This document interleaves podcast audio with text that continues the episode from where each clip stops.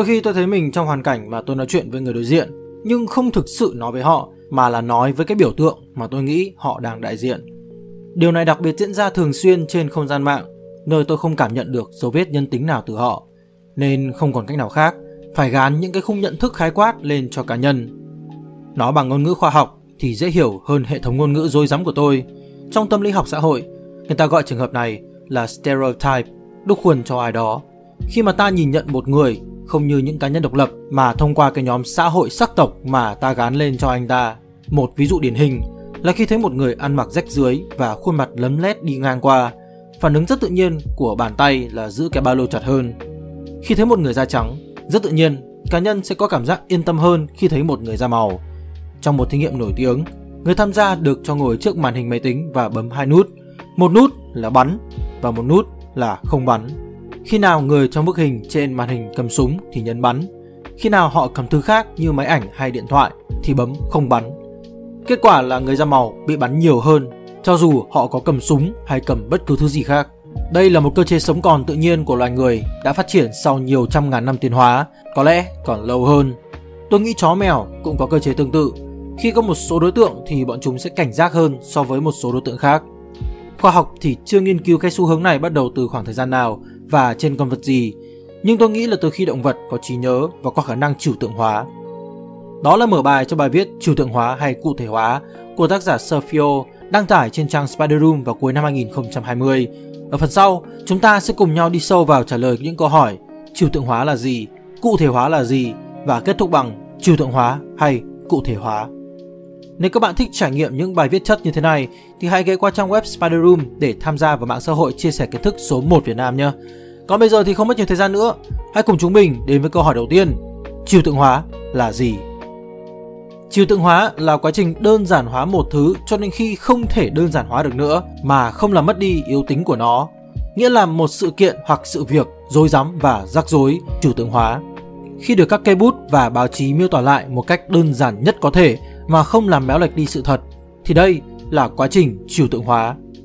Điền nguyện vọng khối ngành gì, chọn nghề nghiệp ra sao, bí kíp hướng nghiệp người trong môn nghề mang đến nội dung và giáo diện hoàn toàn mới, cập nhật nhu cầu việc làm và mức lương các ngành nghề năm 2022, trắc nghiệm tính cách Talent để đưa ra quyết định nghề nghiệp đúng đắn. Khám phá những điều mới mẻ và dính ngay tại tủ sách của nhà nhẹ nhá. Khi nhìn vào một bản vẽ gồm một hình tròn, có một cái que kéo từ dưới hình tròn đó xuống đến một chỗ thì tách ra làm hai que và ở giữa cái que đó cũng có một chỗ tách ra làm hai que hai bên. Người ta nhận ra ngay đây là một bản vẽ hình người, người que.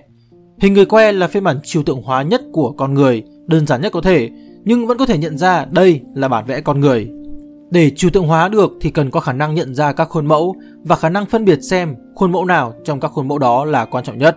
Như cái người đầu tiên sáng tạo ra cách vẽ người que hẳn là nhận ra khuôn mẫu giải phẫu của loài người và khuôn mẫu giải phẫu của con người có cái gì trọng yếu khác so với những con vật khác nên mới có thể sáng tạo ra được cái biểu tượng tài tình như vậy.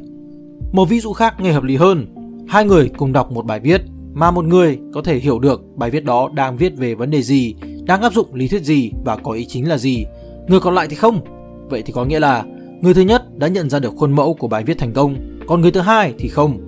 Một lời lý giải đơn giản nhất cho trường hợp này, đấy là người thứ nhất có chuyên ngành về lĩnh vực bài viết đó, còn người thứ hai thì không. Kiến thức là thứ giúp người thứ nhất có thể trừu tượng hóa được mọi thứ.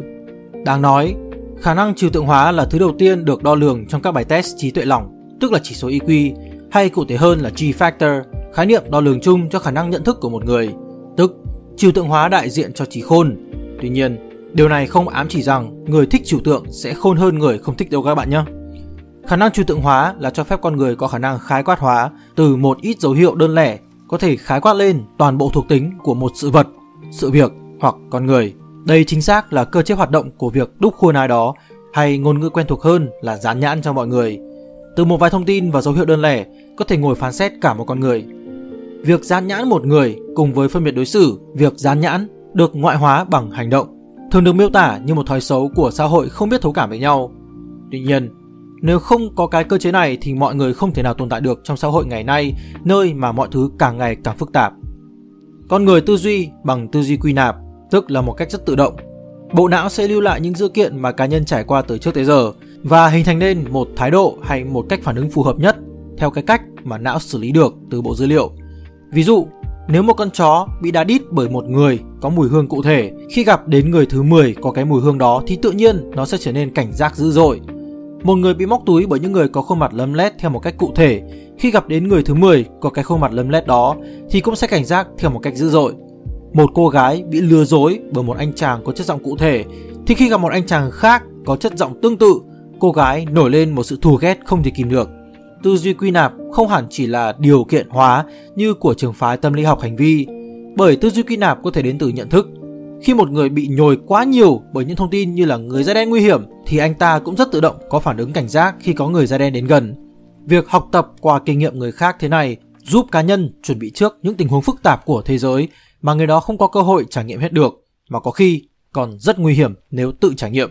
Ví dụ, không ăn những cây nấm có màu sặc sỡ hoặc không ăn mặc hở hang khi đi ở những nơi vắng vẻ lúc trời tối.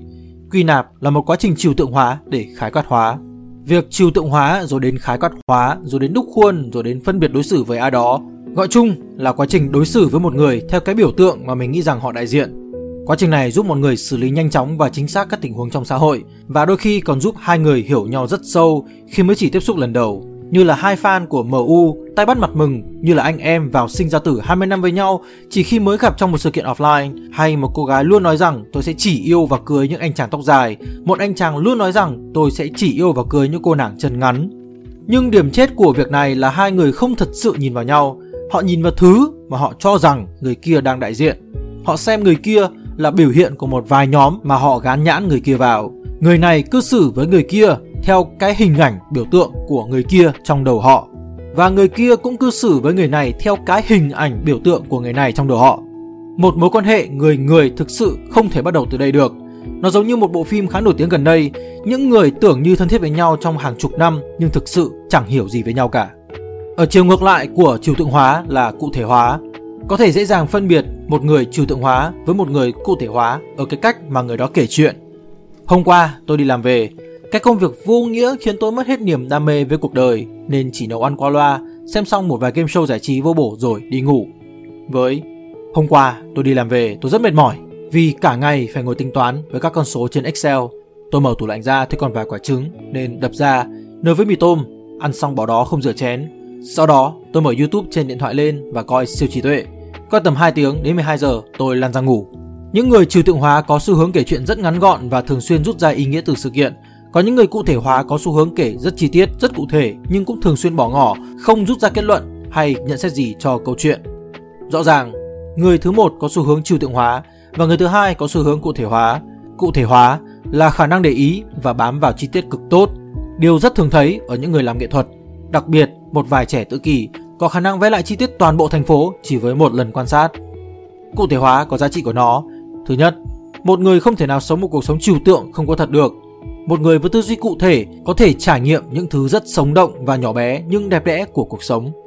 Thứ hai, một người với tư duy cụ thể luôn luôn có thể đánh giá lại cuộc sống và những trải nghiệm của bản thân.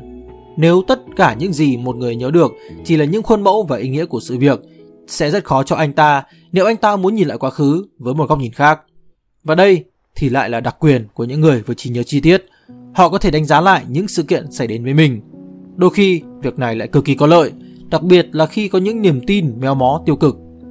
Và quan trọng nhất, một người với tư duy cụ thể dễ dàng kết nối với người khác như con người chính họ là, chứ không phải là thông qua việc gán nhãn người kia thành những nhóm A, nhóm B hay nhóm C. Tất nhiên điểm trừ là đôi khi họ không được đánh giá là thông minh trong mắt người khác vì chỉ toàn nói về chi tiết mà không khái quát hóa nó lên hay rút ra một ý nghĩa đao to búa lớn gì hết. Không, đùa đấy. Điểm trừ thật sự là họ không biết sắp xếp câu chuyện cuộc đời của mình một cách rõ ràng và thông suốt như những người trừ tượng hóa. Ví dụ, hãy quay lại hai đoạn tự sự trên. Đoạn thứ nhất thì khá nhàm chán nhưng lại chứa nhiều insight. Đoạn thứ hai thì rất sống động nhưng ít phản tư về cuộc đời hơn. Vậy thì chúng ta nên tập trung phát triển mảng nào? Trừ tượng hóa hay nên là cụ thể hóa? Cá nhân tôi rất thích các bài viết trừu tượng bởi những bài viết này làm việc trên các ý tưởng và vấn đề đơn giản, có thể dễ dàng đánh giá mức độ logic và đúng đắn của nó, cũng như dễ dàng khái quát hóa nó ra những trường hợp cụ thể. Nhưng hơn hết, khi đọc một bài viết trừu tượng thì cá nhân bắt buộc phải diễn giải và bổ sung những ví dụ từ chính cuộc đời của mình. Điều này khiến cá nhân có cái nhìn rất riêng tư với bài viết. Quá trình này giống như giải nén một tệp tin trên máy tính nhưng bằng những dữ liệu cá nhân. rất cá nhân hóa và rất tiện dụng để ghi nhớ, chỉ cần nén lại nguyên vẹn như ban đầu. Những bài viết cụ thể thì có một đặc điểm vô giá là sự đồng cảm. Người đọc có thể nhập tâm vào câu chuyện của người kể, sống lại từng trải nghiệm của họ để trải nghiệm lại sâu sắc tình huống của người kể. Trong cuộc sống, tôi từng là một kẻ rất trừu tượng, trừu tượng đến mức ngáo ngơ trong cuộc sống hàng ngày, trừu tượng đến mức tôi nghĩ rằng có khi mình không giao tiếp với bất cứ ai như một con người có thực, mà chỉ là những biểu tượng ý nghĩa mà tôi gán cho họ. Đến giờ thì tôi vẫn rất trừu tượng, nhưng có lẽ đã rèn được sự cụ thể của mình hơn một chút và tôi nhận thấy cuộc đời này nó sống động và người khác cũng phức tạp hơn rất nhiều cái thế giới hồi trước của tôi. Nhưng tôi cũng cho rằng những người sống quá cụ thể cũng nên phát triển một chút ở khía cạnh trừu tượng để nhận ra những khuôn mẫu trong cuộc sống, để phản tư thêm về chính họ và để không bị các hệ thống bên ngoài và luật chơi từ người khác dẫn dắt họ một cách mù quáng. Để trả lời thêm cho câu hỏi cuối cùng, bạn Say Something đã bình luận như sau. Mình nghĩ có thể cụ thể trước rồi trừu tượng sau hoặc theo kiểu song hành. Từ kinh nghiệm cá nhân của mình, dù kết hợp cả hai thì đôi khi khá dài dòng, nhưng mình hay cố gắng nhớ được nhiều chi tiết nhất có thể, rồi tổng quát trừu tượng dần. Cái này mình thấy khá giống kiểu toán học và nghệ thuật vậy, một cái thì logic, một cái thì mang lại nhiều xúc cảm, kết hợp được cả hai thì mới tạo ra điều gì đó đẹp đẽ. Như kiểu cuộc sống bây giờ ấy, rất dễ để ghét hay yêu một ai đó, nhưng để hiểu họ thì mới khó. Nhưng làm được cái khó ấy mới có thể thấu cảm được với người khác và như ta giả nói, mới tìm thấy được niềm vui trong cuộc sống. Ngay lập tức, một người dùng khác đã đưa ra quan điểm ngược lại. Mình thì nghĩ ngược lại thì hay hơn. Mình thường có suy nghĩ trừu tượng trước về một sự kiện, hiện tượng, con người hay bất cứ thứ gì khác, giống như là kết luận sớm ấy. Sau khi trải nghiệm, tiếp xúc nhiều hơn và chi tiết hơn thì có thể cập nhật lại kết luận trước đó. Chứ bạn cứ cụ thể thì giống hệt thằng bạn mình, nhảy việc liên tục mà vẫn chưa tìm được công việc mình thích. Còn các bạn thì sao? Các bạn thường trừu tượng hóa hay cụ thể hóa cuộc sống? Và vì sao bạn lại chọn hướng đi này? Và nó đã tạo ra những tình huống đáng nhớ nào trong cuộc đời bạn chưa? Hãy cùng chia sẻ trong phần bình luận bên dưới nha. Còn bây giờ, cảm ơn vì các bạn đã xem và hẹn gặp lại trong những video tiếp theo. Peace!